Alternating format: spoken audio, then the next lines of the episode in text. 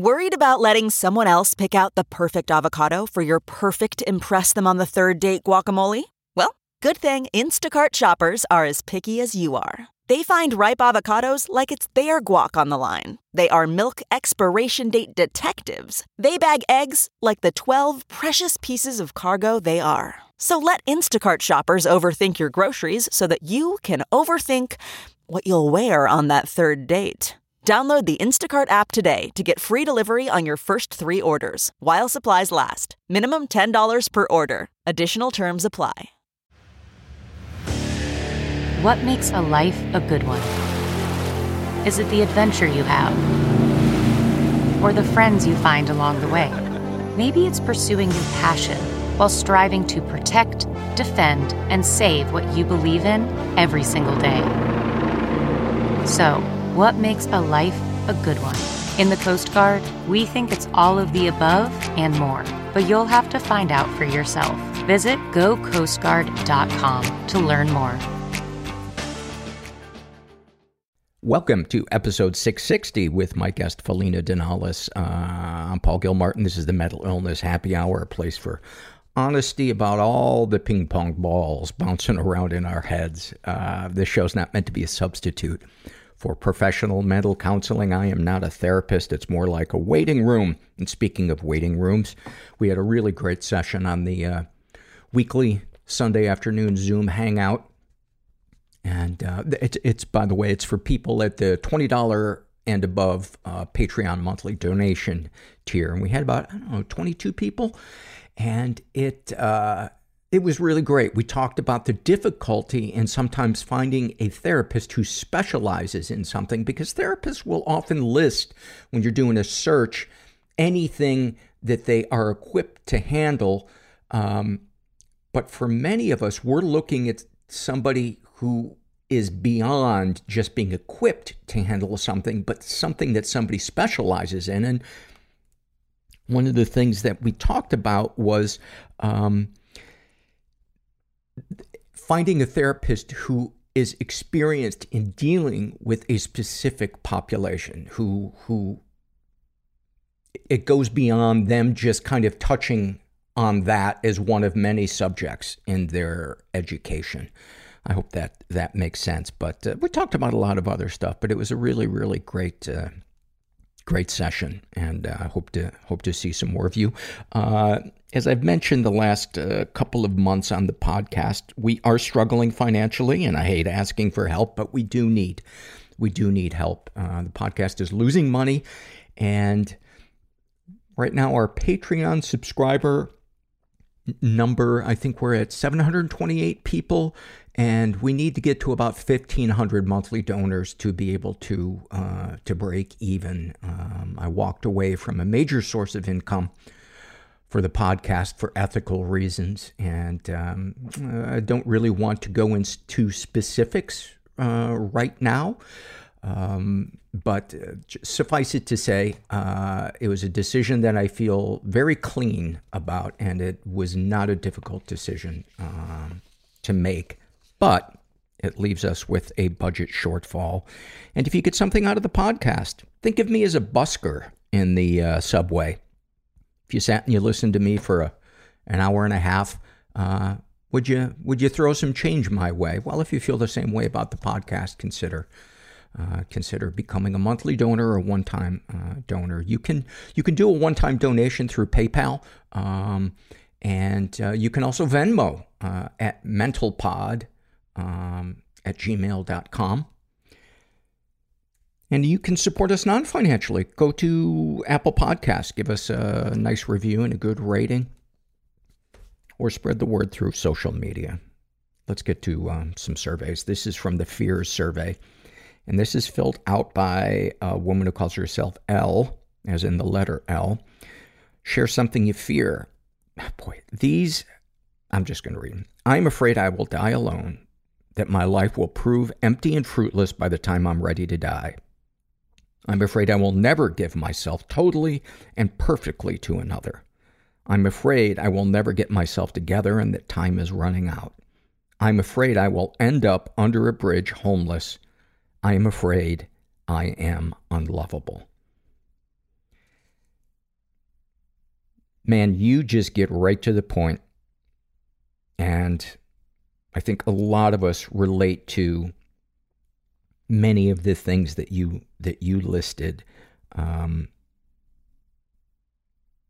the one I related to is I'm afraid I will never get myself together and that time is running out. Um,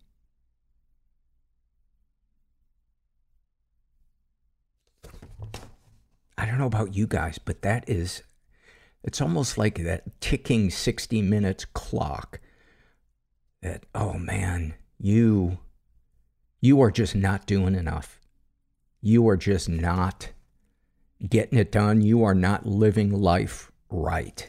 And I think a lot of people can relate to the things that you wrote. And I'm sorry that your brain is fucking with you and telling you those things, but boy, you are not alone in that. This is from the Ask Paul Anything survey filled out by a guy who calls himself Kmart Fart. Those are your mo- your highest value farts. The are there even Kmarts anymore? Uh, this is such an interesting question. What would you like to ask Paul? Have you ever been on a game show? Years ago, I was, and I'm talking maybe 20 years ago, and I can't even remember. I think it might have been on the Animal Planet channel, and I think it might have had to do with animals. Um, it's, it's very hazy, but uh, I don't know. I was I was thinking, what what kind of game show would would I do well on? And I thought, if there if there was a game show where they gave you a situation and then the first one to buzz in with how you would make it all about you, I think I could do pretty well. Or if they had like one of those great race things where people are trying to get as fast as possible from one country to another, um, I would do great if the points were awarded based on how many people you judged on your trip. I think I would crush that. Or like the game password, those of you old enough to remember the game password.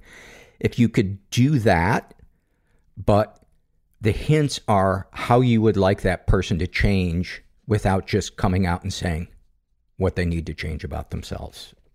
I think I could. I think I could. I think I could do well at those.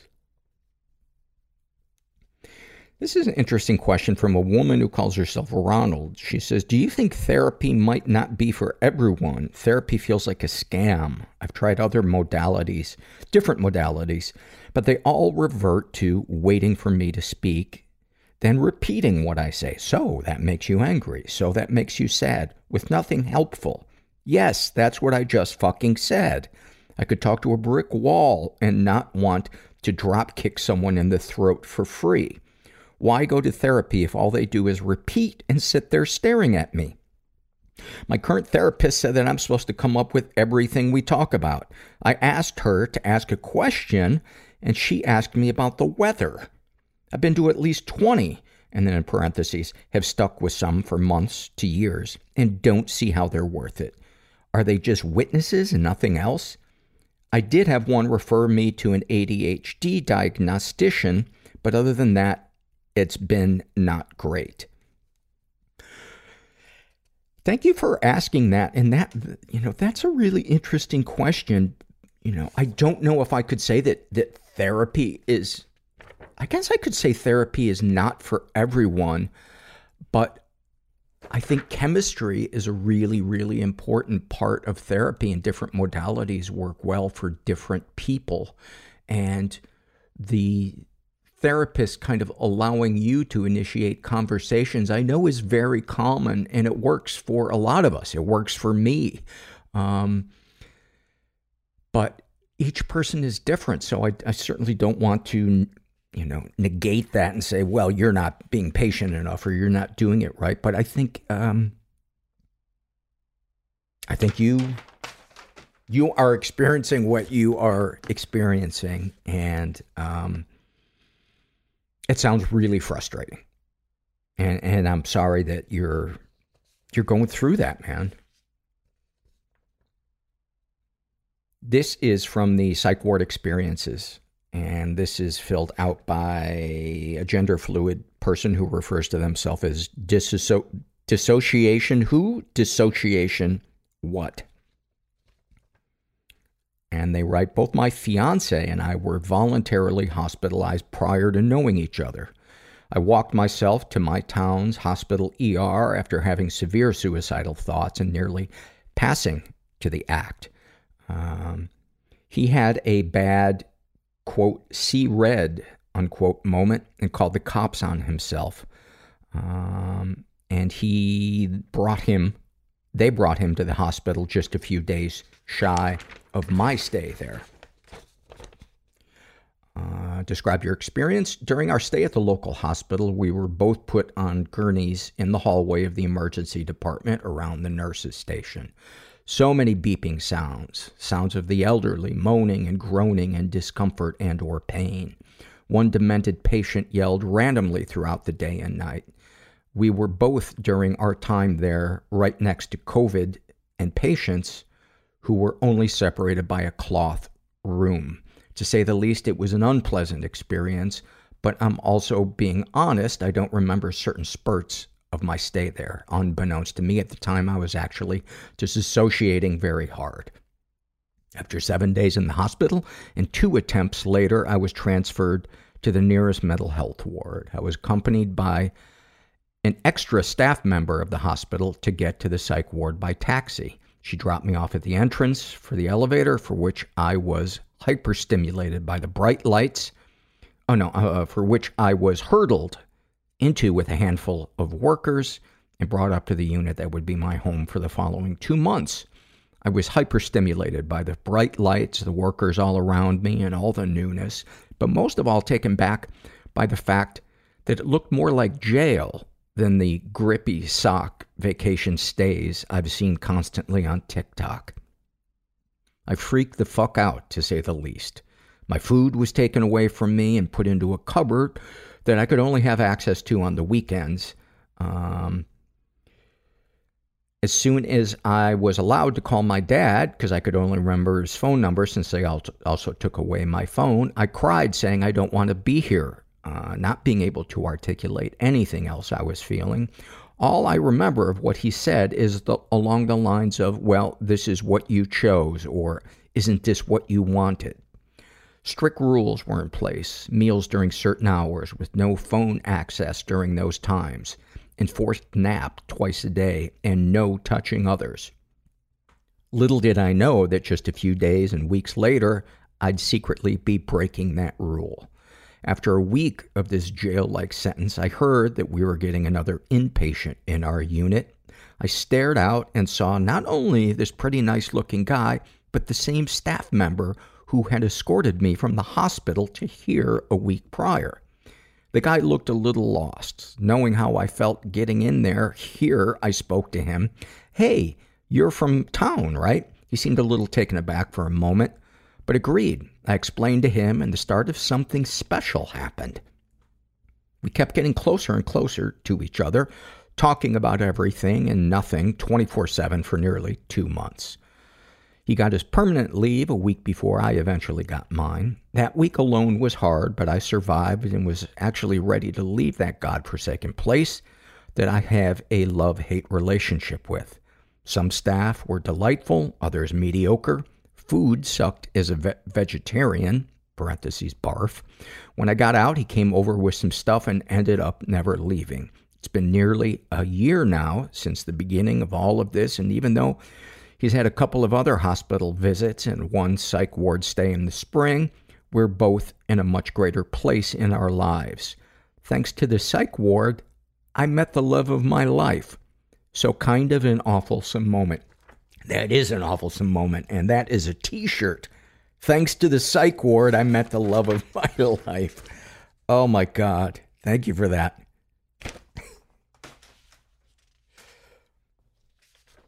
This is from the body shame survey, and this is filled out by uh, a guy who calls himself Nikki. And what do you like or dislike about your body? I don't like the size of my dick. It's slightly above average, but that's not good enough. I always wished it was massive, like in porn, when the girl holds it up to her forearm and it's the same size. Well, Nikki, I got a workaround Uh, just find a girl who find a girl who's in hospice. Yeah, that's right. I just made that joke. Go to the website and send me your angry emails. This episode is sponsored by When Breath Becomes Air. When Breath Becomes Air by Paul Kalanithi is the exquisitely observed memoir of an idealistic young neurosurgeon attempting to answer the question, what makes a life worth living, as he deals with his own terminal cancer diagnosis. It's a stunning reminder to live while we are alive. A must read for anyone in medicine from a doctor turned patient. For healthcare workers, expand your view on patient care and the fragile beauty of our mortal lives through Kalanithi's unforgettable words. Some of the questions Kalanithi wrestles with in this book include what makes life worth living in the face of death? What do you do when the future flattens out into a perpetual present? When the future is no longer a ladder towards your goals in life? What does it mean to have a child, to nurture a new life as another fades away? When Breath Becomes Air is a number one New York Times bestseller, Pulitzer Prize finalist, and named one of the best books of the year by the New York Times Book Review, People, NPR, The Washington Post, Slate, and more. When Breath Becomes Air is available wherever books are sold. Learn more at prh.com slash breath. CarMax is putting peace of mind back in car shopping by putting you in the driver's seat to find a ride that's right for you. Because at CarMax, we believe you shouldn't just settle for a car, you should love your car. That's why every car we sell is CarMax certified quality so you can be sure with upfront pricing that's the same for every customer. So don't settle. Find love at first drive and start shopping now at CarMax.com. CarMax, the way car buying should be. And then uh, finally, this is from the love survey filled out by It's All Right Here. No, it's, yes, it's all right here. And they write, I love watching my cat when she's about to pounce on something, on all fours, low to the ground, with her butt slightly tilted in the air, tensely, still yet relaxed and focused, her pupils dilated. A wiggle starts moving through her body until she shakes her butt a few times and goes for it. It's anticlimactic, leaving me wanting more, but she doesn't seem frustrated or angry. She moves on. This one, I'm like, what? I love when my dog, a 55 pound scruffy looking guy, is sitting in the back seat, riding in the car with me. He, and then parentheses, it's still a mystery to me, unbuckles his seatbelt, climbs into the front passenger seat by crawling between me, uh, and my seat, sits down and puts his left paw on my right shoulder like we got this.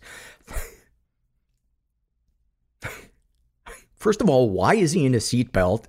And how the fuck does he get out of the seat? Maybe he wiggles out of the seatbelt, but uh, I love finishing a book, closing it for the last time with an exhale of accomplishment.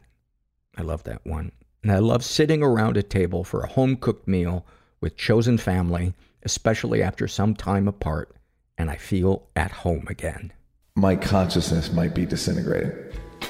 Heavy weighted blanket on my brain. Symptomatically, and I can't think straight. Things present themselves for a reason. And I can't see straight. I couldn't even drive. The first movie that I remember watching with him, post traumatic stress, when I was like five years old, was Pulp Fiction. and moral injury. I would act out the scenes. Gonna go to hell or... with my Barbies. The greatest source of our suffering. Ordinary is where all the good stuff happens. Is our unwillingness to experience and accept our emotions. It is very hard to heal in dark isolation. I developed compassion. It is in connection and community where that happens. The process was nearly unbearable. Like, I'm going to have to kill myself. We'll be right back after this. I am here with Felina Danalis, and uh, I was recommended you were recommended to me by a mutual friend, Graham Elwood. Shout out to uh, to Graham. And he mentioned that you're a somatic experiencing practitioner, and I cannot rave enough about somatic experiencing. Tell our listeners what somatic experiencing is.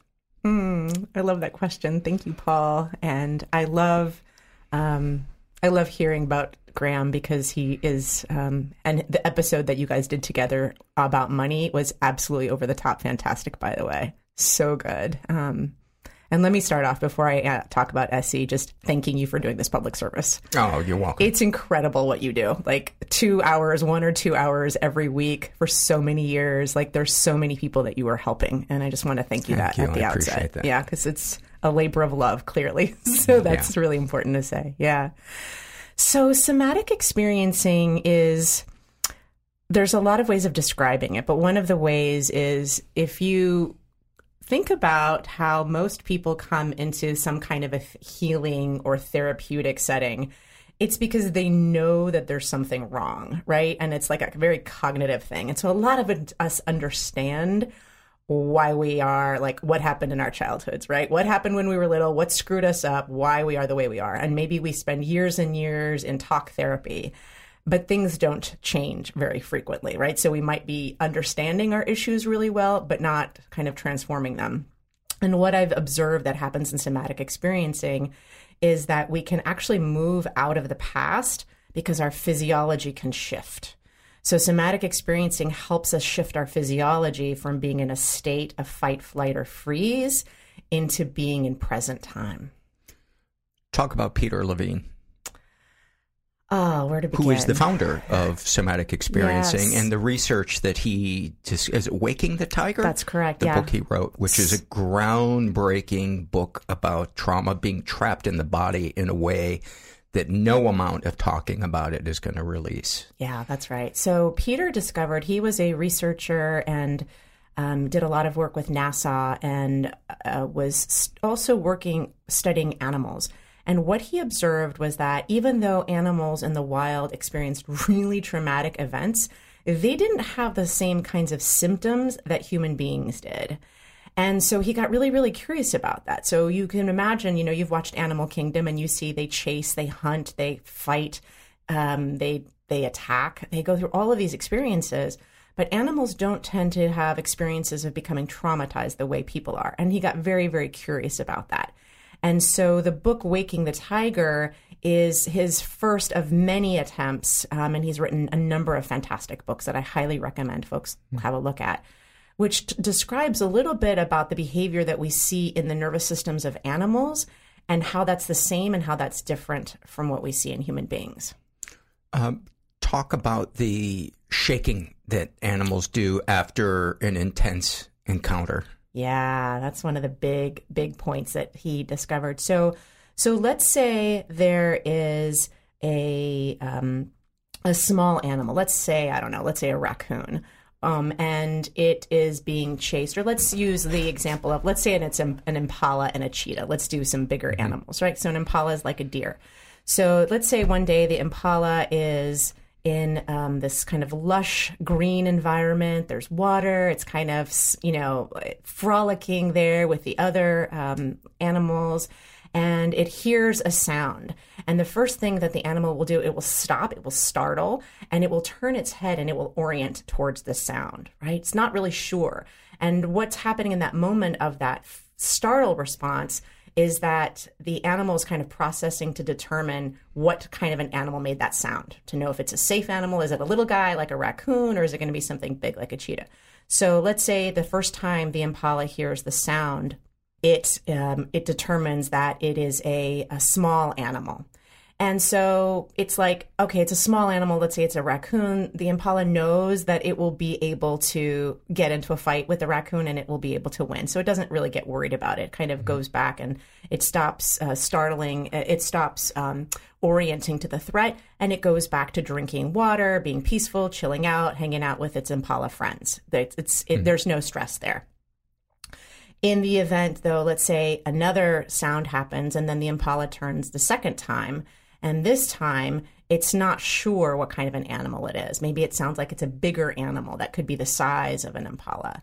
The animal might start getting ready to fight this, right? So it's it's it's mobilizing lots of chemicals. Lots of cortisol is moving through, adrenaline is moving through, muscle um, uh, blood is going from the digestive organs to the extremities and to the muscles so that the animal can get ready to run. Let's say on the third event, the impala turns and and there's a sound and it thinks it's a cheetah, right? And so the impala thinks, "Uh oh!" Very quickly. This doesn't even think. Actually, it's not. A, it's an instinctive process. The impala gets this intuition very quickly that, "Oh, I am not going to be able to fight this cheetah, um, and so I better start running." So we see this high speed chase. The impala starts running. The cheetah's right after it. So they're running and they're running and they're running. And let's say the cheetah is getting closer and closer because the cheetah is the fastest land animal. It's going to get really close to the impala. And what we'll see mm-hmm. in sometimes really unusual, in what looks like a very unusual circumstance, is as a life threat, as a life saving measure, just before the cheetah bites into the impala, you might see the impala actually stopping and freezing and laying over and just completely falling over. It stops racing. It stops this incredible mobilized force that's been happening in the nervous system and it stops. Why does it do this? For a couple of reasons. One, because freezing is the best chance of survival that the impala has because cheetahs aren't scavengers, right? So cheetah's not going to eat an animal that it thinks is dead. So playing dead might actually give the impala a chance to survive. The other reason, however, that it does that is because freezing produces opioids. So that in the event that the cheetah bites into the impala, it is kind of one of the ways we talk about it is like it's nature's mercy, right? It provides mm. these opioids, these, this pain relief, so it's not conscious of the um, experience that it goes through. So let's say the impala is frozen, it's on the ground, the cheetah comes around, it starts sniffing at it, right, to see if it's alive. It's kind of poking at it, it's sniffing at it to see is this animal alive because the cheetah needs that kind of prey predator energy, that vibe to eat the um, impala. And let's say the cheetah gets frustrated and it's like, you know what, this isn't worth it. I'm out of here. I'm going to go explore something else. The cheetah leaves. The impala continues to stay on the ground. It continues to appear frozen for a moment or two. And then, when its nervous system determines that it's safe, the impala will do exactly what you mentioned. It will get up on all fours and it will start shaking and trembling. And it will sometimes take a couple of really deep, spontaneous breaths that are like resetting its nervous system. And then the impala goes right about its business. There's no traumatic residue from this experience. It's shaken it off and it goes back to having that natural kind of resilience. It doesn't have a traumatic experience, a, a traumatic memory, and thinks, oh God, I'm never going to go to that pond to have water again. It just moves on with its life. And the, the shaking, is it like when a dog is wet? That that kind of shaking the way it, it, it shakes its coat? It can be, it can be. And and when we work in the therapeutic context, the shaking is actually much, much smaller. So it's actually a shaking from the autonomic nervous system. So it can look really, really subtle. Actually, sometimes we don't even catch it. But it's not these, it's not like big muscle movements. It's not necessarily really exaggerated. Gotcha. When you see it in animals, it is. The reason it looks different in human beings very frequently is because we have this kind of frontal cortex, which we know all about, which can sometimes get us into big trouble. Yeah. Uh, and that's what I experienced when I did uh, somatic experiencing. I've, I've, shared a bit about it in the in the past, but I um, I just want to re- reshare it to um, just give a high five to how profound it was for me. And I'll try to condense it, but I'd gone to maybe six sessions and I was skeptical as hell, and I spoke up the the first or second session. I I was like, I think this is a lot of smoke and mirrors, and I'm a little turned off by the Buddha statue and the incense. and and she laughed and she yeah. said, when I when I first uh, started being a client for somatic experiencing, I thought the the same thing. This isn't this Ditto. isn't going to work. And she she said, just I encourage you to be patient. Um, and I guess one of the things that she wanted to do was to ease me into, and there was almost no talking. It was just get present, feel your body, reminding me I'm safe in this space, and I'm doing an inward eye roll. And then about six sessions in, and, and I told her some big pieces about, you know, some medical trauma I'd experienced and stuff like that. And uh, the sixth session in, um, there were just like all these signs that the universe was my dog had just died and her, I'm on laying on the table and her cat gets up on the table and she said, "That's weird. He he's never jumped up on a table with a with a client before." And she said, "It's so weird. He's acting like a dog." And all of a sudden I was like, "Oh, this is Herbert." Like the spirit of Herbert coming in to comfort me. And there's also a part of my brain going, Oh, you new age asshole. Eh, stop. You're just whatever. Been And- in LA too long. Yes. And so I was just telling him that part of my brain just experience this, just be in the present moment. And all of a sudden, I started crying because I felt like something in the universe was like, this is, this is where you're supposed to be. And you are loved and, and you are safe. And I started like shaking and I was transported back. I knew I was in this room, but I was transported back to being that naked child on that table um, with a doctor and a herd of medical students around, poking at my testicles and just leaving my body. And and feeling completely unprotected by my mom who's just sitting there letting all of this happen. And I was able to first of all there was the the, the shaking. I could feel mm-hmm. almost like a volcano. And it wasn't anger, it was fear. It was just pure fear and sadness. And I just started verbalizing the things that I couldn't say and and I was saying please help me. Please help me. And and the pr- practitioner, you know, she just kind of laid her hand on me and she's like, You're safe. I'm here. You're safe. And I just gave into it because there was a part of my brain that was judging me. And I've been in therapy and all that other stuff long enough to know that is not helpful. That part of your brain that is judging this. Go with it. What do you have to lose? And I felt different after mm. it was it was over. I felt a lightness. I felt, and I had experienced kind of the same thing with EMDR as well. Mm. And I became a believer after that. So when Graham reached out um, to me and said, I think uh, Felina would be a, a, a good guest, I was like, yes, because I'm a believer. And that, so I imagine my experience is, is not unusual for people. I just want to thank you so much for naming that and for sharing that with me and with your audience because hearing that kind of level of granularity is really, really powerful and really helpful. And it's like, oh, I just noticed, and I can't help this is an occupational hazard, but like, I just noticed that you settled a little bit more deeply and you just took a deeper breath right here, Oh, right now. Yeah, absolutely. Right. Just even naming having that really resourcing experiencing experience is resourcing. And so one of the things that's really beautiful about SE is that when material arises, like of the of the of the kind that it came up for you, and everybody's different, we can take those resources outside of that space and actually begin to embody them. I I, I recently had a situation with um, a woman who came to me whose um, husband has um, terminal cancer, and she has been his primary caregiver and his companion, obviously, in, in all of this endeavor. And you know, her anxiety has been through the roof, and I'm sure many of our listeners can, can you know can relate to having our own anxiety and then having the anxiety of being a caregiver, right? And that extra level of burden of not knowing if your person is going to be there. And she did some work in her session um, and then when she she went to go see a movie with her husband a couple of weeks after our session, and he uh, went to go to the bathroom, and he didn't come back for a really long time. And she started getting that what we call an SE activation, some charge in her system. Some people would call that anxiety. I like to call it activation or charge.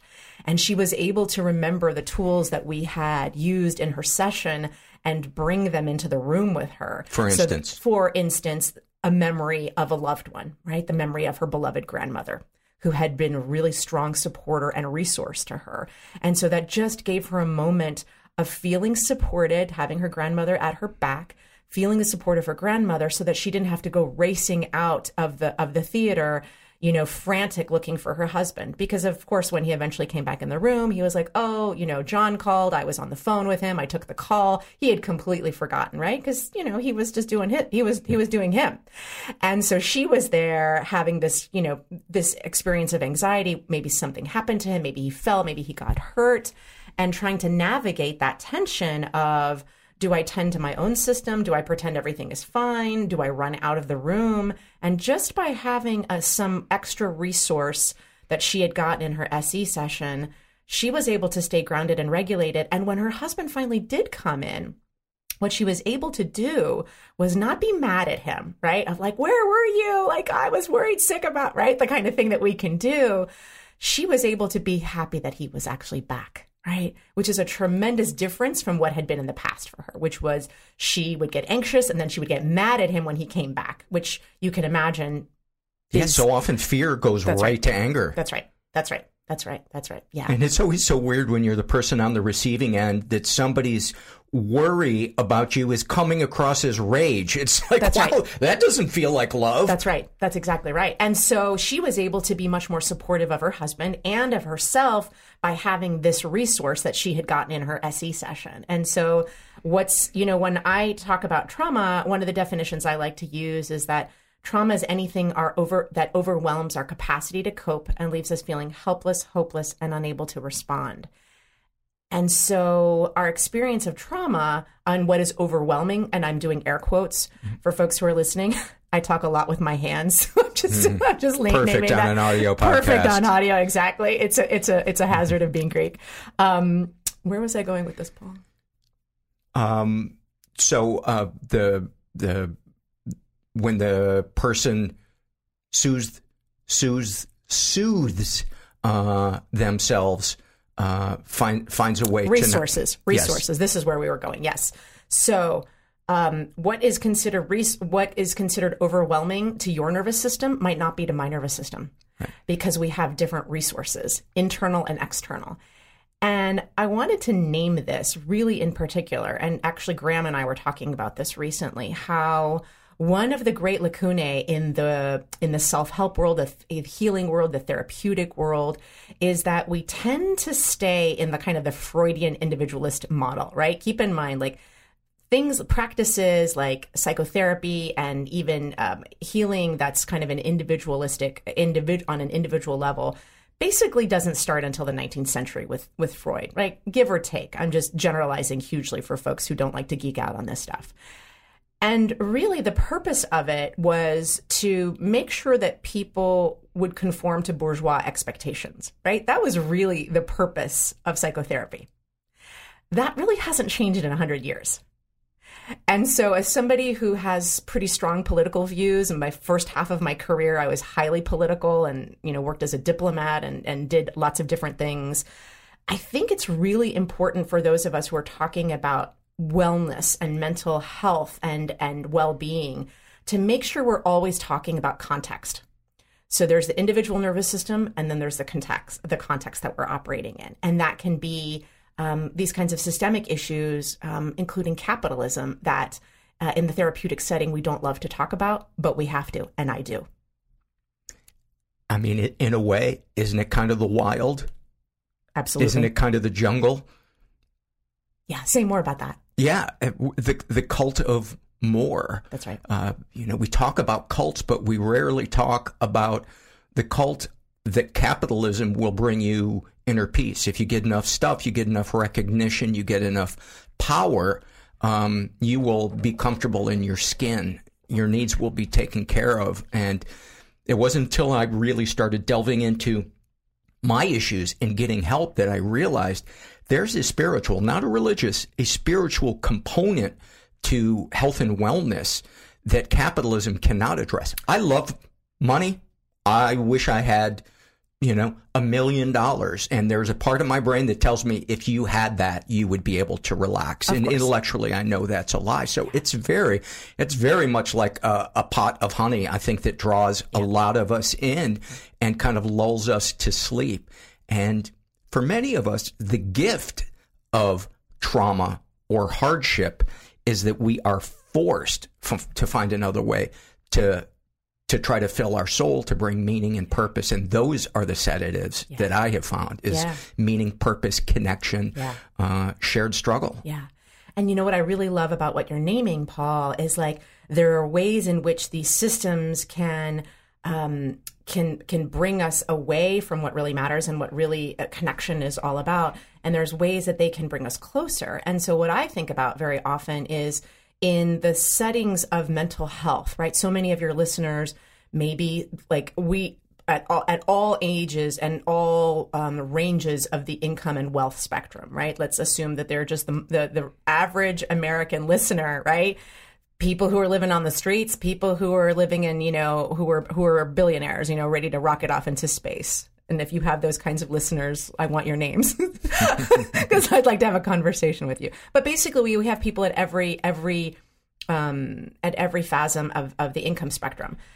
But what has not yet happened, in my estimation, and what I've observed, is that in the therapeutic setting, we're still not talking about systemic issues. So sometimes therapists who are BIPOC therapists, uh, for example, um, are going to talk about being culturally competent. And there are people at the margins, like you're in Los Angeles, where people are super aware of these kinds of dynamics. But um, you know, you also have listeners in Ohio. You also have listeners in in, in Louisville, and you know, and in Mississippi, and all over the country, where people may not be wanting to talk about systemic issues, and or I, even aware precisely. And what I feel is really important is when we're accessing mental well being, mental wellness is we have to talk about the systems that we're operating in.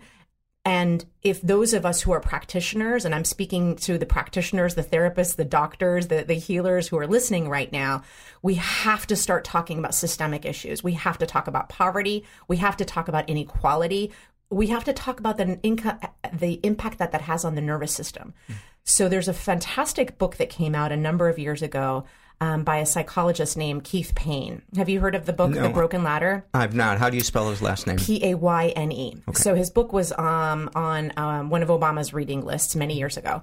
Highly recommend you get him on the on the podcast. Fantastic. So his book is called The Broken Ladder, and it's about income inequality.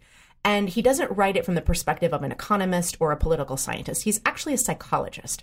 And what he talks about in that book is how income and wealth inequality are actually causing increasing anxiety, not just for the people for at the bottom of the spectrum, but for people at the top.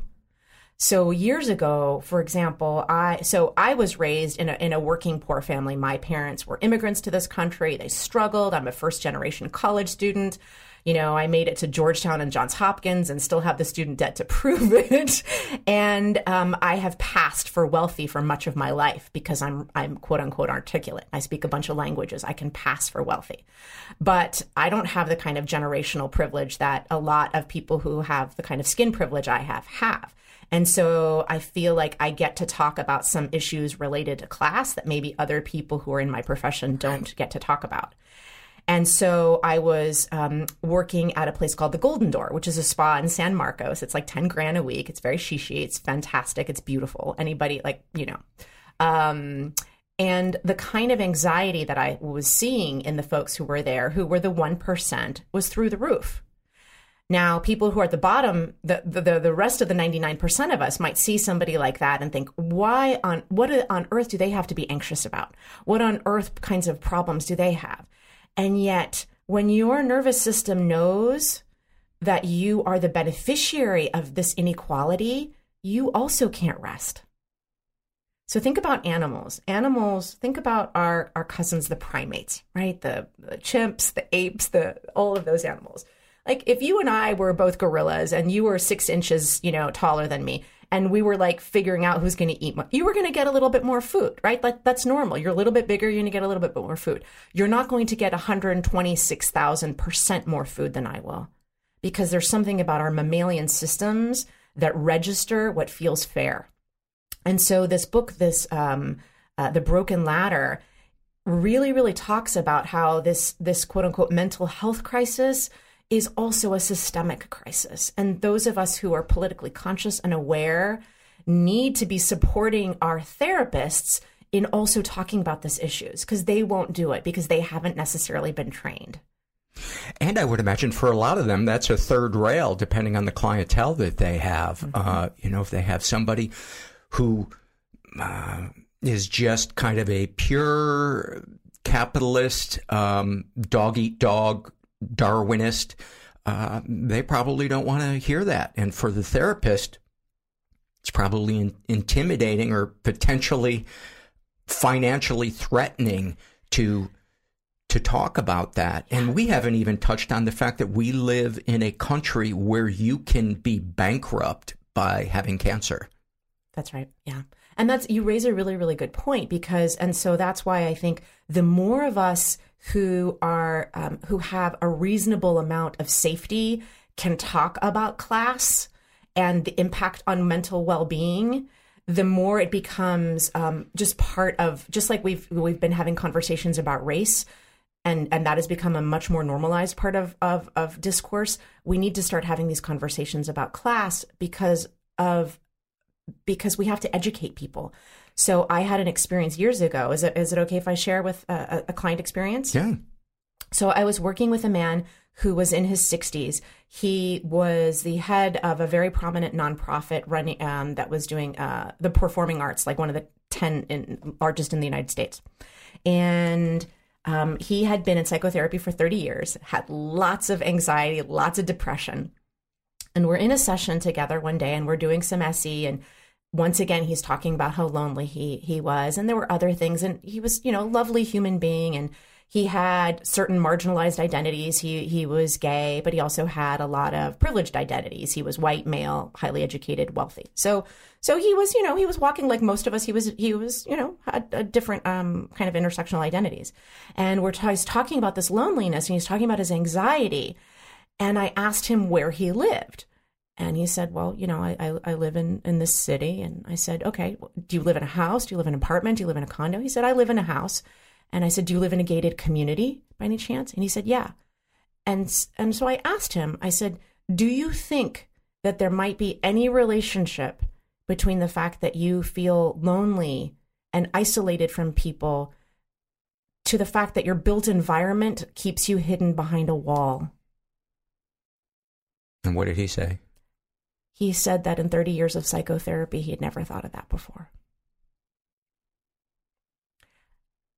To me, that and that opened up a conversation. That opened up a conversation around looking at our built environment, the structure, the physical structure of where we move, what we take as normal. Because when we talk about our quote unquote mental well being, our mental health, we're we're we're telling this story that we are as if we were separate from our environments, which we're not. Right? The problem of modernity. I've heard it, Virginia Woolf say. I was listening to a great podcast on the uh, London Review of Books. I think it was by uh, Virginia Woolf talking, and it was a uh, a piece about how she said that the the nature of reality is hybrid. We are both individual and collective, and we have to walk those creative tensions at the same time. And so for him, it was the first time that he began to think of his personal problems in the context in which he was operating. And what's beautiful about that, Paul, to speak to your example, right? Like, let's say there's some guy who comes in and, and he's, you know, loving capitalism. Capitalism is doing lots of great things for him, but he's lonely and he's isolated and he can't get along with his wife and he can't get along with his mm-hmm. children.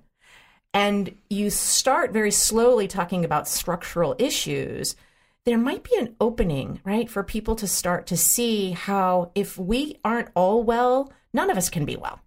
And that's not that's not really a political thing, that's kind of a human thing. Do you think it goes back to kind of the genetic code that that evolved when we were all just in villages and you couldn't have the anonymity of fuck everybody else, I'm getting my own. Absolutely, absolutely. There's a there's a wonderful dec documentary called The Century of the Self. Have you seen this? No. Oh my gosh, it's so good. Um, I forget who made it. Somebody's going to tell us, but um, a wonderful documentary, and it talks about this creation of this idea of the self. Right? We we all have, you know, the this this these uh, these modern identities that are separate from our place spiritually, um, psychologically, physically. Uh, in the United States, we have this cult idea, this fantasy of individualism, right? Which is clearly like not reality, right? You were born in somebody's uterus, right? You came out of a uterus. Sorry, like you might want to say you're self-made, but you're not really. And so, um, so we, I think it's really important, both in the spiritual communities, to talk about this. Obviously, and that there's a much um, that's done in a much healthier way. I think in spiritual communities to talk about interbeing or oneness. I, I studied and, and taught Buddhism many years, and and I, you know, Thich Nhat Hanh talked about interbeing, and that feels very true. and um, that can also lead into spiritual bypass, which is very, very, um, you know, can be really, really dangerous for people who are struggling. Um, and I've seen what can happen with spiritual bypass as well.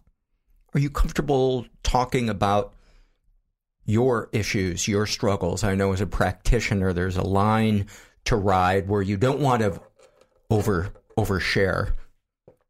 Yeah, I can start by saying, you know, for me, I think the the biggest place that I can, you know, I was raised in a home where there's a tremendous amount of intergenerational trauma. And what I learned to do was like what everybody does as a kid, which is to adapt. And the best way that I could adapt to a system that was very unstable, very chaotic, violent at times, very unpredictable, under resourced, was try to find something control. And as a little girl, I found food, right? I found food and it was my best friend. Um, there were, I remember very, very vividly, you know, there were fights in the house and I would grab my Snickers bar and I would go hide in the closet and I would cry, but I would have my chocolate bar. And that was the only thing that could soothe me. That was the only thing in this wild, unpredictable, chaotic environment that helped me manage my nervous system. I think we got a new Snickers commercial. Ooh, say more. the cure to trauma. How fucking great would be that be if they released that as a as an ad just to just to see what the reaction would Uh-huh. be. I'm sure a lot of people could relate Yes, to that. it's Snickers. It's not just for little crying Greek girls. I love it. Yeah. So, uh, how did that then evolve? So that evolved uh, in a in a lifelong obsession for the next 35 years with controlling food and my body and and and sugar and doing what looks normal, right? We you know, in our culture the ways that women in particular and this is you know this is a gendered thing still it's not only you know i know many also i also have many brothers who who, who experience this as well and um uh, all over the place. And it but it looked normal enough right? I didn't become um, anorexic and need to be on a, on a on a feeding tube. You know i wasn't somebody who was on television because i was you know i was i looked um, you know i was maybe 45 pounds heavier than i am now. So i looked in the realm of like oh she's you know you know, I, I was I was regularly told by my mother, you know, if you just lost a few pounds, you'd be perfect, right? which is which is what every little girl wants to hear. From her absolutely. every little girl wants to hear this from her mother, and um and I remember I had a, I have a cousin. So we're the same exact age. She's three years, three months younger than I am, and she's super petite. And I'm, you know, I'm average height, average build. Like uh, my size is nothing special, but she was super, super petite. And I remember we would play in the pool and the grown-ups would throw us around and everybody would comment on my cousin and say oh isn't she so cute and she's you know just a little adorable and she's so cute. and what i heard was that my body was bad and wrong nobody And- said that And they called you Cannonball, which was really not fair. they didn't. They didn't they didn't call me cannonball but i always got the message of like you if you were just like you're just a little you know i'm i'm i'm i'm just gently touching paul so he knows that he's you know he would just tweaked himself just a tiny bit then he'd be perfect. That was very much the feeling. And so that was the strategy that i used to survive going you know getting through high school which was its own kind of hellscape going to college, graduate school, making up, you know, starting a career, becoming a diplomat up until my mid 30s, I was using food and controlling my body and my weight to function in the world the way I, I thought I was supposed to. I thought I was doing what I was supposed to be doing. It, it was kind of, this sounds corny, but it was the gate of your gated community. It was the gate of my gated community. yeah. Yeah, absolutely. Absolutely. And it took a long time for me to start unpacking and understanding, wow, like a that was a life-saving strategy and like I give kudos to that little girl today for doing whatever the hell she had to fucking do to survive, right? Cuz lots of little girls don't survive. You know? And lots of little boys and transgender kids don't survive. I did, you know, and I was I was I was blessed with grace in that. And so what I saw was um, that that was that was a that was a trauma management strategy. And so it's really wonderful today when I have clients who who come in and who are like maybe they're using drugs, maybe they're using sex, maybe they're using porn, maybe they're using shopping, maybe they're using all of the above, food, what have you. It's like these are just management strategies. Let's take the freaking shame away from all of it because when we have re- well regulated nervous systems, those things begin to fall away. And that's why for folks who are in recovery and maybe relapsing in and out, I cannot strongly a- enough advocate go find a somatic experiencing practitioner because there's nothing quite like doing the trauma resolution work to help regulate your nervous system so you don't have to keep relapsing, right? Like for folks who are in the program and they go in and out and in and out mm-hmm. and in and out or and they and they just can't stop using their substances, they're doing that for survival. Yeah. No judgment. No judgment. I don't care what the drug is. I don't care what the strategy is. I don't care if you're sleeping with 100 people. I don't care if you're doing crack. I don't care. You're a human being doing whatever you need to do in the absence of a well regulated nervous system and in the absence of the social, financial, psychological, and material support to give your system that regulation. And I say, God bless you. I mean, it really is about connection and tools, just mm-hmm. upgrading your tools.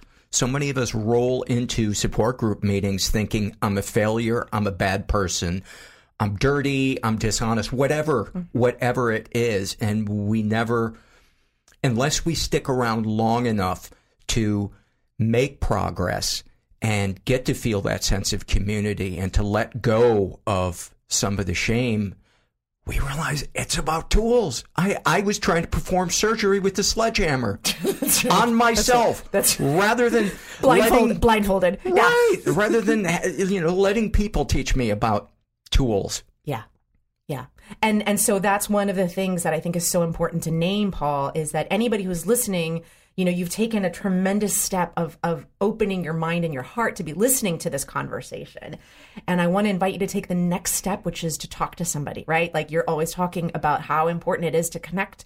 And one of the beauties of what we have right now is we have podcasts, we have so many options for hearing information and getting education. And then we need to take the risks of allowing ourselves to actually receive support, which is much, much more vulnerable. It is much more vulnerable. I mean, before I got help for my issues around food, I was the girl who was like, give me the fucking book and leave me alone. I don't want to be hanging out Yeah. with you people. I'm not interested in community. I'm not interested in talking. I'm not interested in hearing about your problems because if you're as fucked up as I am, like, I don't Yeah. want to know about it. I don't want to be bored on top of all of Right, this. exactly. I got my own problems, right? I'm like, give me the book and leave me the hell alone. Because that is what had enabled me to survive as a kiddo isolation. And a big part of the work that I do with folks today on healing trauma is around boundaries.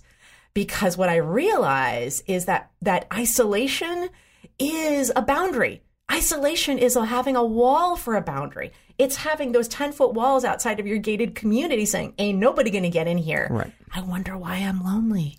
right right and, and you know continue to continue that analogy i had the walls nobody got in and what i learned in recovery was it's okay to have 10 foot walls but have a door here and there you know with a little peephole and you can go oh yeah you're safe i have experience with you before uh, and and it's it's okay Yeah. to to let you in Yeah. and for people who have had their trust abused again and again by people asking them to reach out and get vulnerable and help is like saying, I know you made it. You were in a burning building the first 20 years of your life. There is help. It's in the burning building. turn, turn around. And it, it, it's, but it's not really, it just looks like Yeah. a burning building, but it's, it's terrifying. Yeah, absolutely. And so anybody who's listening, anybody who does that, I consider a hero, right? This is this is the real work of this is really what's uh, uh, what it means to be a hero. And and and what's great about you know looking at all of this kind of healing from the the perspective of the nervous system, which is I mean, it's it's really trendy these days. It's really funny how like I'm hearing people talking about their nervous systems all the time. It's it's really interesting. But the thing that's nice about it and really empowering Um, and that is that, you know, not only, I mean, children can learn it, anybody can learn this language, but it takes a lot of the stigma away when we're just talking about the experience of the nervous system. So, for example, um, when folks have anxiety, when folks, you know, people come to me with different kinds of things. Very often it's anxiety, depression. It's like things that are quote unquote mental experiences. Um, there's also people who have physical symptoms, autoimmune conditions, chronic fatigue, fibromyalgia, those those kinds of stress related disorders. Um, they um, I, I, work with a lot of bicultural people and multi and folks who kind of are walking. I call us unicorns, right? People who mm-hmm. walk in both worlds, right? Mermaids. Um, and one of the things that's really, really important for all of those groups and for all of us is to look at boundaries. And when we talk about anxiety, very frequently the first thing we start looking at is our boundaries. Because if we don't know that we can protect ourselves anytime we're going to be approached, right, it's going to feel like we're going back into that burning building. Absolutely. So we have to start by getting educated about boundaries and practicing them where we can and learning about the kind of the the physiological architecture of boundaries and i can talk more about that if you're if that's interesting to folks but like what is the substructure of boundaries that has to do with our brain and our nervous system before we get to telling you know telling your girlfriend like i don't want your books all around the house or whatever the thing right. is right. yeah that that vague fear of walking out the front door just to go to the grocery store um, it's that's something that we can really be, benefit from unpacking, talking about it. You know, what, what, nobody tells us at a certain age, you're not a trapped child anymore. You have some autonomy. You can call the police if you need to. Yeah. Yeah. Yeah. And I and I love that you're saying that because it's moving from like the the kind of the collapsed freeze response of the nervous system, which is what an infant does, to more of a um, defense, an active defensive orienting response, which is saying no, which is calling the cops, which is taking an active role. And so when I see folks who maybe come in and they're very um, um, feeling really helpless and hopeless and unable to kind of cope with what's happening. And I work with really high functioning people, by the way, right? People like you and me who have mm-hmm. jobs and, you know, get the food on the table and pay our taxes. And I work with, you know, those kinds of folks who are often in what is called functional freeze. Have you heard that term before? Mm-mm. Should I unpack that? Yeah. So functional freeze is really when you are able to um, do the tasks that are required to be physically alive, right? Go to work, uh, pay your bills, you know, get food on the table. But your nervous system is in a state such a, a freeze that you can't really experience joy or or the beauty of relationships. Oh yeah, I've lived that. It's I, I call it the plexiglass. Your life is on yeah. the other side of a plexiglass That's window. Right. That's right. And you can intellectually appreciate I have this, I have that, right. but you feel dead inside. That's it's just exactly. a, a gray blanket and all of the color yeah. is sucked out and then you look around, you see other people laughing and experiencing Yeah. joy and you think I am a Martian. Yeah. And what I can tell you too is that there are more people who feel like Martians than don't. And so I think it's really interesting. There's so many people when, you know, Gabor Mate talks regularly about addiction and he talks about how addiction isn't just, you know, drugs and alcohol, what we think, right? It's any process that we can use to cope with intolerable reality, right? That might have negative consequences. And so we might have negative consequences of being in functional freeze right? We might have those negative consequences. They might not get us living on skid row, but there's still negative consequences. And what I feel is really important at this time in our evolution is for those of us who are, you know, we have a, an election in the United States coming up next year. I am not terribly ambitious or hopeful about that election for many, many reasons. Um, but we we need to be having these conversations about moving shifting the focus just from the individual and the individual's responsibility for their own mental health and their own well-being to collective solutions. Quick example. I did a book study earlier this year um, on gabor mate's book the myth of normal. And a lot of the folks who came to that community and i do these book studies a couple times a year where we just do a deep dive on a book and we and we experience it from a trauma informed lens in an embodied way. So we're not just reading it from the neck up we're reading it in an embodied way. And um, one of the the points that he talks about in the myth of normal is really looking at our context and looking at um, the systems that we operate in. And one of the gals in the in the group who was um, a registered nurse was talking about um, how she in her hospital she said if I go to one more meeting where they tell me to fucking meditate on my lunch break, I'm going to blow my brains out. They're not paying for me to do that. They're not giving me time off to do that. They're basically telling me, go meditate on your time so that you can come back and be more productive. So, those of us who have any kind of power, right? And I help organizations sometimes structure like these kinds of well being and employee well being programs and like experiencing how to deal with vicarious trauma. You have to consider the broader social location and the broader economic positions of your of your folks if you really want to support them in healing their quote unquote anxiety. Don't just tell people to meditate it away. Like that is one way to fucking piss people off.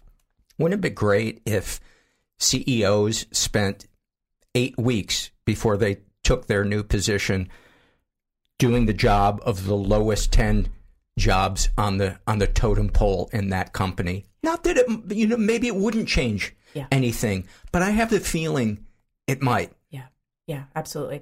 Well, there's, you know, there's this beautiful, uh, you know, in, in Buddhist practice, you know, there's often talking about you imagine yourself on a, there's a beautiful meditation where you imagine yourself sitting on one side of a mountain and there's uh, on a, on a mountain and there's a valley and then there's another mountain. And part of the practice is imagining that you, you know, you are where you are in this moment. And then you place yourself on the other mountain that's across from you and imagine looking back at yourself, right? To simply be in this practice of, as the, our, our um, some of our native folks will say, of walking in the other man's moccasins, right? Because we don't practice that. We're born into a certain social location. For many people, we stay in that, particularly if we come from privilege, right? We, we can, you know, maybe we're raised in a home where there were, you know, there was people owned a home, right? Like that's a kind of privilege. Um, there wasn't food scarcity, there wasn't housing scarcity, right? These are all ways that our nervous system is primed for safety, and we're not talking about that. And so when people at um, at the at the top of the food chain and the one percent are talking to those employees who aren't showing up for work on time, they can't imagine that it's because maybe they're sleeping in their cars, right? Because they've never had to do that. And so I feel I feel like again and again and again, those of us who have interest in the common good, right? Because this is, you know, our mental well-being isn't just an individual enterprise, right? If I'm if I'm happy but you're miserable, I'm not going to be happy, right? Eventually, I'm not going to be happy, right? Maybe for a couple minutes I can. You if know, you're a psychopath right? you If you're a psychopath, yeah exactly. you're overjoyed Right, exactly. right, and I don't even know if that's true for them, but but we we can't tolerate that on a, on a long term basis. And so having those opportunities feels really really important at this stage. And so anybody who is listening, wherever whatever your place, if you're making coffee at Starbucks, if you're hosting a podcast, if you are a healer, if you are an artist, if you were on strike today, you know, mm-hmm. out, you know, like many of your colleagues are, and, and I, I wholeheartedly support that. We have to be talking about systemic issues, not just from our own positions, right? But for the well being of, of all, because that's what's going to be required for all of us to be well. We can't just individually be well. yeah let's plug your stuff where can people find you So um, there's a great resource at palmspringssomatics.com, um, which is my website, and at felinadanalis.com. I've got a, a course um, called The Refuge of Boundaries, which is a seven week long course that really takes people through the importance of building a lifelong practice of boundary building, and it's really empowering. Online or in It's person? online. Yeah, it's Great. all online, so folks from around the world can take it and have. Um, and I've gotten some good feedback when it's been run before. Um, and um, there's a fun little doodad on the palmspringssomatics.com that people can get that's um, an explanation of the physiological architecture of boundaries and how it maps onto the brain. I know people love to geek out on brain stuff. Um, and when we talk about boundaries, it sounds like this very elusive, like what are boundaries all about? So those are some fun resources. And I'm also on, on Instagram at fdanalis. thank you so much Thanks, Paul. I really enjoyed talking to her, and if it wasn't clear during our uh, conversation, I am a big fan and big believer in somatic experiencing. Even even though on the surface it's it's so woo woo, but man, it works. It works, or I sh- should say, it worked for me. Man, that sunset is gorgeous. Grill, patio, sunset. Hard to get better than that. Unless you're browsing Carvana's inventory while you soak it all in. Oh, burger time. So sit back, get comfortable. Carvana's got thousands of cars under $20,000 just waiting for you. I could stay here forever. Carvana, where car buying meets comfort, meets convenience. Download the app or visit Carvana.com today. Okay, picture this. It's Friday afternoon when a thought hits you. I can spend another weekend doing the same old whatever, or I can hop into my all new Hyundai Santa Fe and hit the road.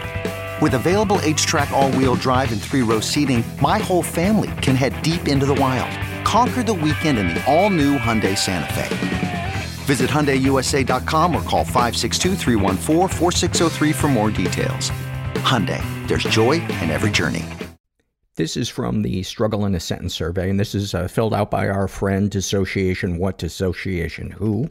Um, and they write about their ADD. Knowing all that's needing to be done, going over and over in your head, but not being able to start any of them because you've got your feet in cement. About their alcoholism and drug addiction. It's like a wood eating bug that destroys the bridges between others and you. Boy, that is a fucking great one. Wow. About being a sex crime victim, feeling hands all over your body when in fact no one is in the room. Wow, that is intense. Snapshot from their life. Laying peacefully in bed with my fiance one moment to then be paralyzed by ghost tactile feelings all over my lower half. Invisible hands grabbing at my legs, forcing them open, penetrating me. I exit the paralysis to grab the blanket and wrap it around me as tight as can be. I curl up into a ball, legs bent, protecting me from being penetrated with another layer of blanket, but the ghost feelings are still there, still haunting me. All the meanwhile, I'm crying, hyperventilating, ventilating, and my poor fiance trying his best to manage me and reassure that I'm safe, trying to pull me back to the moment, not the event that my memory has blocked, but my body remembers. This is but one moment of many that still haunt me. Wow. Thank you for sharing that. That is intense. This is struggle in a sentence filled filled out by a guy who calls himself kazoo player for the band on the Titanic. I got to say they were a really underrated band. And yeah, I prefer their early stuff, but um I don't know, a lot of people never get into the uh the Titanic band deep cuts, but there's some good stuff in there. Roll Out the Barrels, their cover of Roll Out the Barrels it's i guess you could say it's jazz adjacent but it's also got i don't know the addition of the the banjo and the kazoo i don't know it gives it a nice little syncopation he writes about his depression i'm a radio and all the frequencies play sad songs but i don't even want to listen to anything oh, that's such a good one snapshot from his life sad and anxious all morning. Sit with the feelings and observe them so they soften. Recovery meeting at noon sort of helps. Have a small window of feeling okay before the heaviness, loneliness, remorse, longing, and fear all slide back down onto my chest. Lather, rinse, repeat. God fucking damn it. Oh, buddy. Sending you a hug, man. Sending you a hug.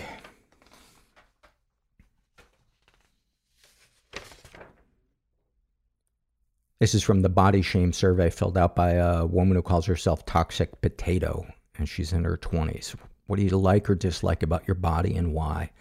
I dislike my back, my arms, my boobs, my entire upper body. I hate having anyone behind me because it feels like they can see how huge uh, I look from behind. It's not even the size so much as it's this fear of being unproportional. It feels like I'm on fire whenever I have to go in line in front of someone or have anyone behind me, really. I think because I wear a double D bra that it makes me appear larger than I actually am. I feel like my boobs make me look fat. I don't like to wear tight clothing because I hate being stared at. I can't stand the stares. I can't stand that the times I would go on walks wearing a tank top, I get yelled at by passing cars, honked at, screamed at. It almost never happens when I wear loose, baggy clothing, so basically, if I wear anything somewhat revealing to the shape of my body, I know I'm putting myself more at risk of those things, which sucks because part of me wants to be able to feel good, feel attractive, and express myself but I feel too much shame about my stupid boobs. They've been almost nothing but a pain. I remember being a kid, sick to my stomach, because I knew one day I would have them. My mom had big boobs too, so it was inevitable, it seemed. And once I did get them, I was in denial for a long time. I feel like having boobs has made my life worse. I feel like it's harder to make female friends. I've often had girls be mad at me for this thing I don't want and can't control. I feel like the bad, uh, I feel like the bad guy forever wearing something flattering to my shape because my boobs are very noticeable and I don't want to make anyone not like me because of it. It's like people assume I'm a bitch, I'm a slut, stupid, out to get them. But I fear that so much, but I fear that so much I do things to prevent it. My past experiences having boobs has made me feel like they are this huge fucking distraction and my responsibility to keep them completely hidden. I would get dress coded, made to go home from school so many times just for wearing things that other girls wore, just because of how it looked on me. It made me feel horrible, discouraged me from wanting to try, embarrassed, humiliated, like a freak. Took a lot of courage for me to wear things that weren't just t-shirts and jeans. Why are we, as girls, always told, told our bodies are distracting? I hate the stares, the back pain, the lack of clothing options that fit correctly, how hard and expensive it is to get a good bra. I hate being the only girl around all of my brothers uncomfortable about my body. I hate hugging family members. I hate getting ready any time I have to go anywhere. I'm currently trying to lose weight for the millionth time, to be honest, semi starving myself. I'm not overweight, but I want to be smaller so that I can have smaller boobs. I fear once I do lose more, that they will look saggy and unattractive, but I don't care anymore. I just want to feel like I can get ready, put anything out on without having to stare at my reflection with disgust and hatred. I resent men. I'm angry. I can't even explain why, but I'm so fucking angry at men. I just resent and want them to understand what it's like. What makes me even angrier is I know they probably don't care enough to try and probably won't ever get it. I'm sorry if this was offensive. This is not offensive at all. Uh, it's just how I feel and have felt. Weird for me to go on about my tits for such a long time, but it's the thing I'm most ashamed about.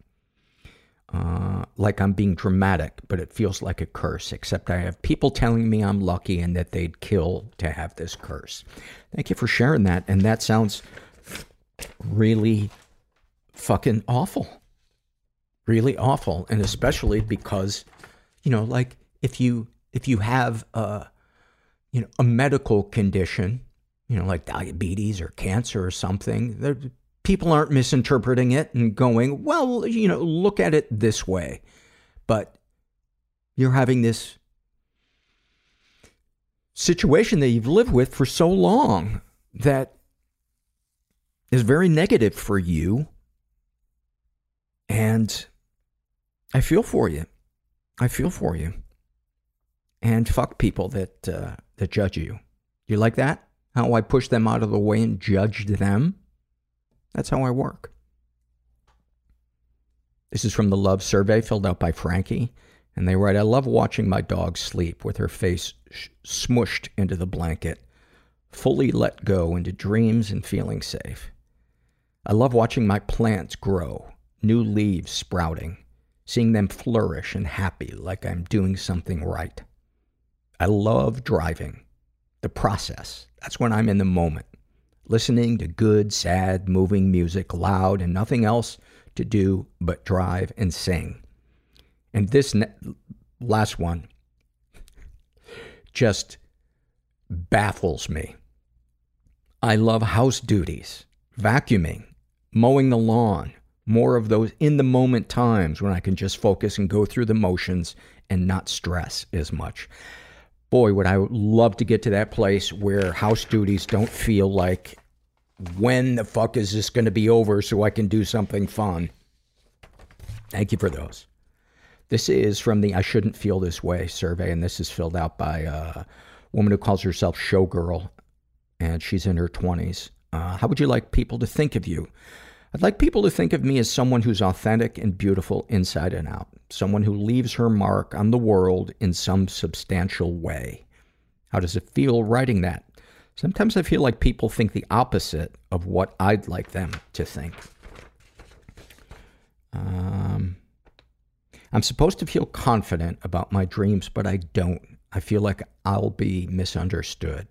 I have many artistic endeavors I'd love to pursue. I love to paint, sing, and I dream of performing. The reason I feel misunderstood is because I want to be a burlesque performer.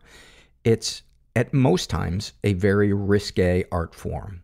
I sometimes question this dream because I fear the backlash I might receive for putting myself out there like that. I'm in a society where women are always put down for expressing their sexuality. I'd like to think I have tough skin, but it's hard for me to deal with any type of disrespect. I've been looked at as a promiscuous girl, mainly by people from my high school. Unfortunately, because I lacked proper boundaries with guys at the time. My mother is a very open sexual person, openly sexual person, so I guess my actions mirrored hers. I was very young, probably around preteens, when I told her I wanted to be a burlesque dancer. I watched the movie Burlesque with Christina Aguilera, Aguilera and Cher, and I fell in love with everything about it. Her reaction was a bit shocked, but she didn't shoot the idea down like any other mother would. She always accepted it and never judged me because that's her vibe. I appreciate that about her, but today as a grown woman, I often feel shame for being like my mother. I fear that I'll never be truly loved because of my past decisions and what I dream of doing for my future. If I become a burlesque dancer, I'm afraid family and people I know would look at me and think she was slutty then and she's slutty now. I'm discouraged because of the potential interactions I don't consent to with people who'd watch me perform. I enjoy the attention, but only on, and this is in caps, my terms, and in a respectful way.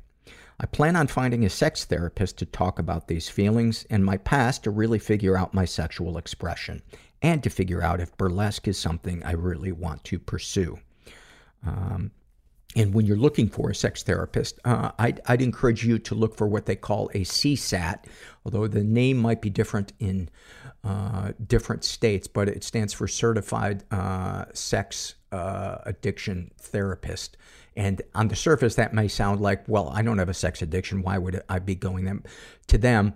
Well, they deal with a lot more than just addiction. Uh, the psychology of sexuality and uh, expression and helping navigate um, what is healthy for you.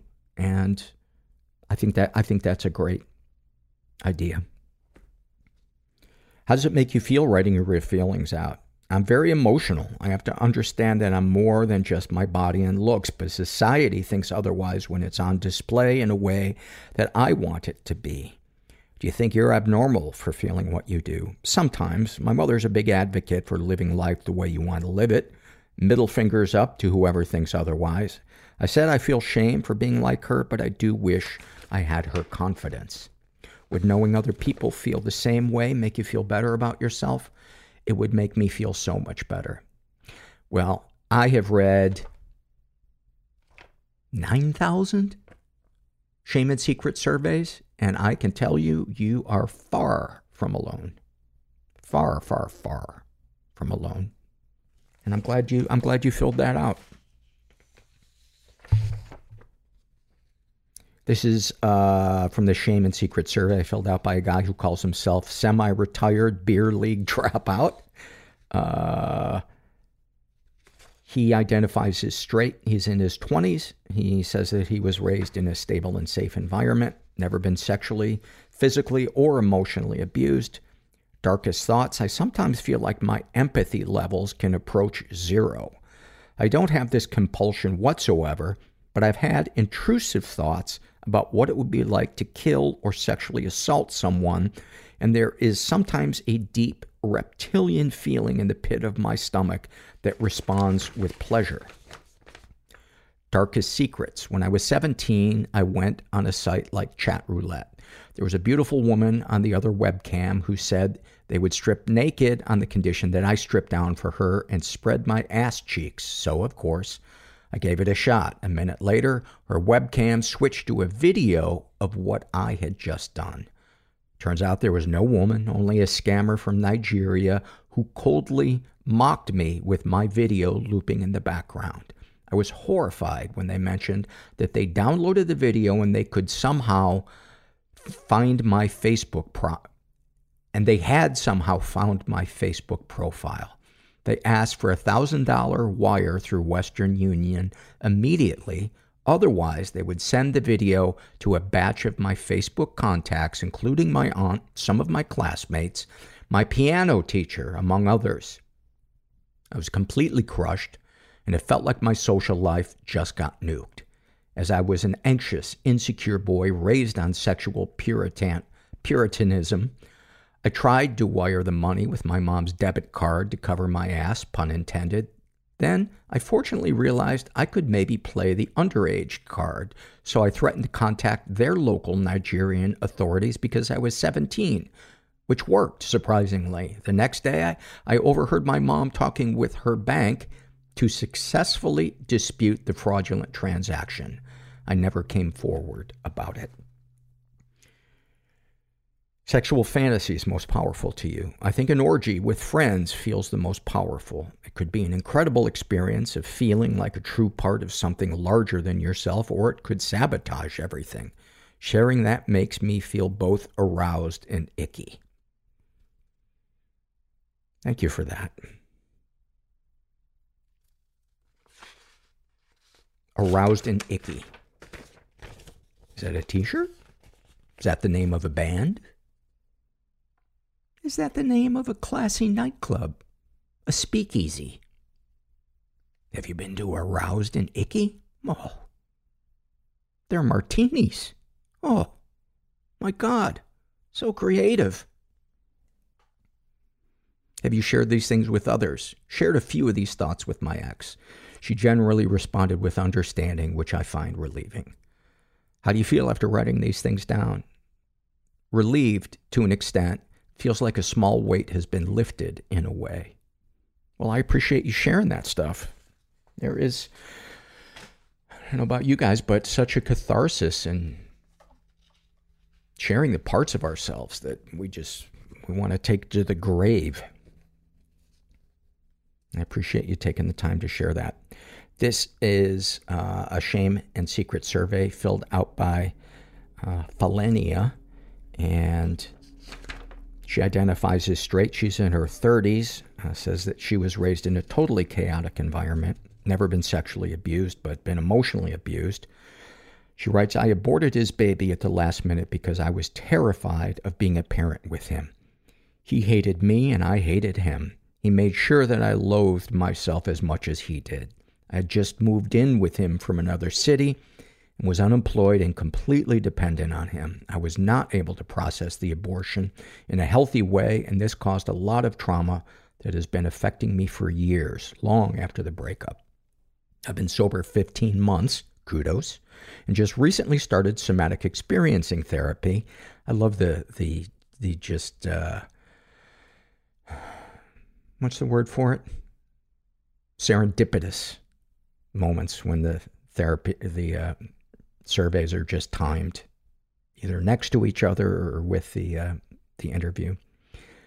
Just started somatic experiencing therapy, and it has been really intense, peeling back layer upon layer of trauma that occurred before the abortion ever happened.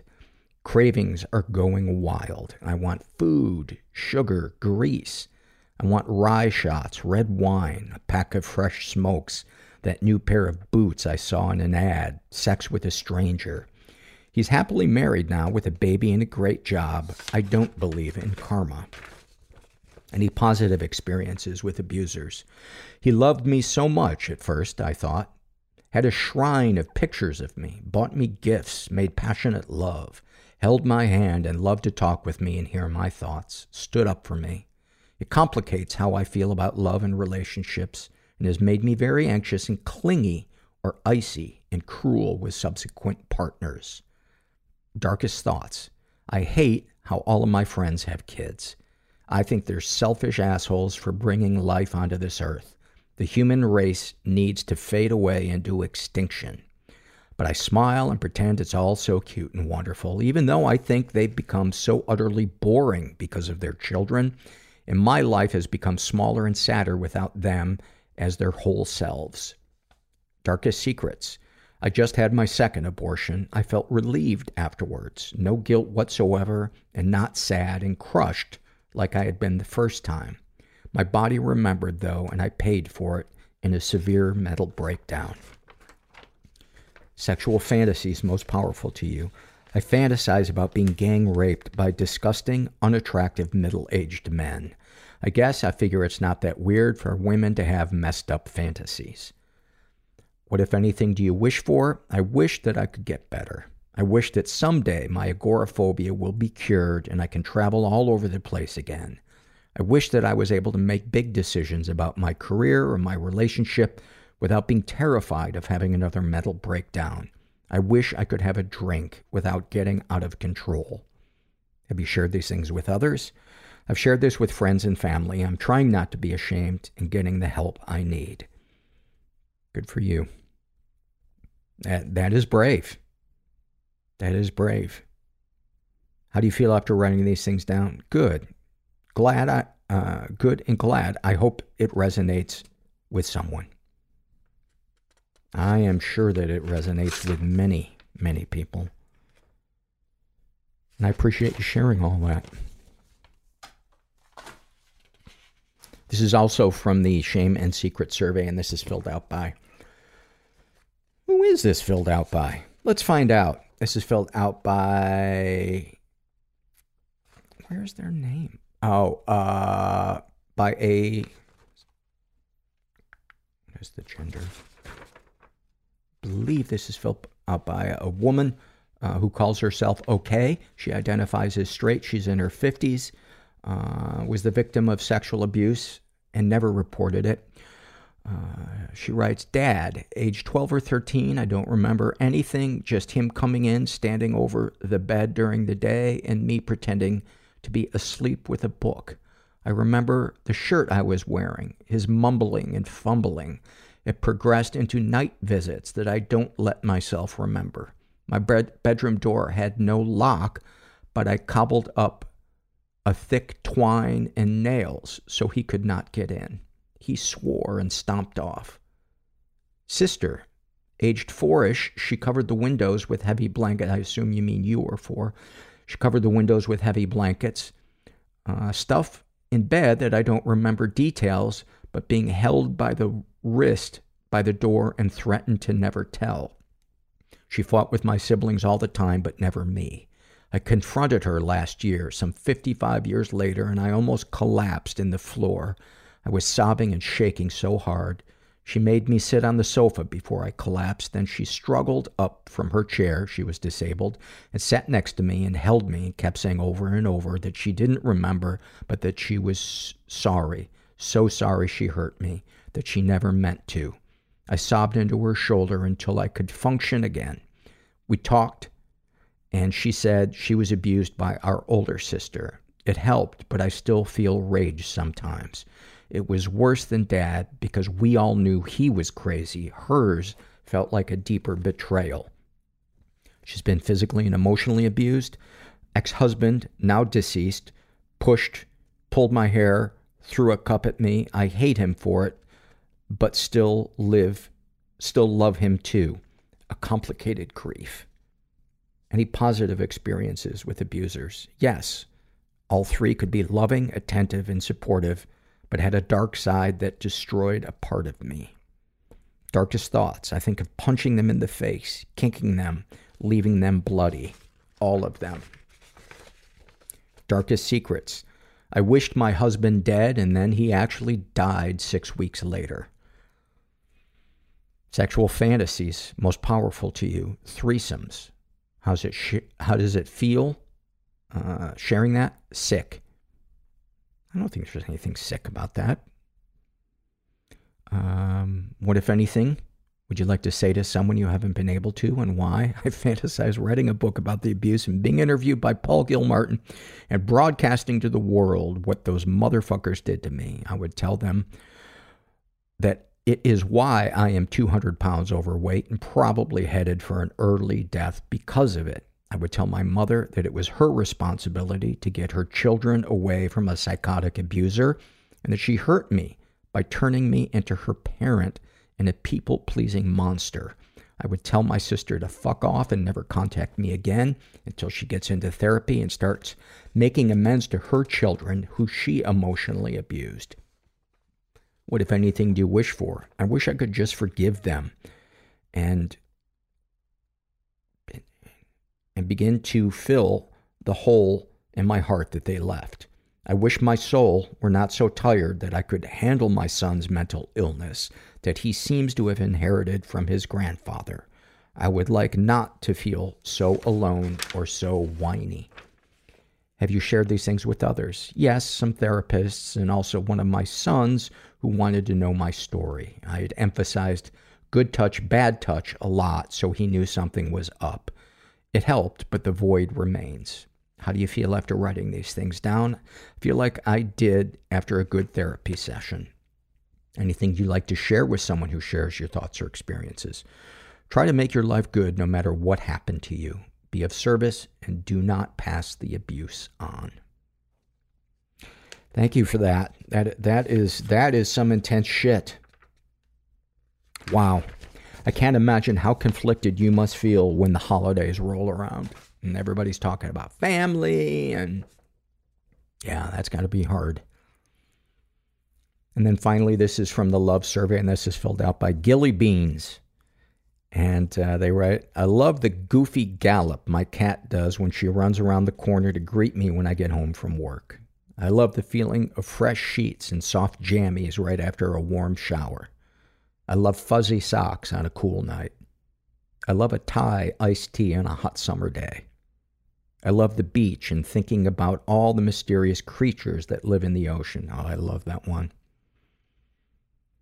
I love when work closes for a snowy day, when it's a really nasty storm, and the extra cozy feeling of hibernating for the rest of the day. Those are so great. And that last one, isn't, isn't that just what we're looking for with our, with our shitty coping mechanisms? It's just that feeling of hibernating, of, I suppose some people are looking to feel connected and they're gregarious, but I think for a lot of us, the unknown is so terrifying and we just want that cocoon. Uh, yeah. Well, those of you that filled out your surveys, uh, I really appreciate you taking the time to to do it. And those of you who have um, joined Patreon, no matter what tier you're at, I appreciate it. You know, you can join for as little as a dollar a month, and every little bit helps. Um, and if you uh, if you're struggling and you think you're alone and you're the only person who's feeling what you're feeling, um, you're not. You're not. Our outsides may be vastly different from person to person, but what we're feeling inside is so universal.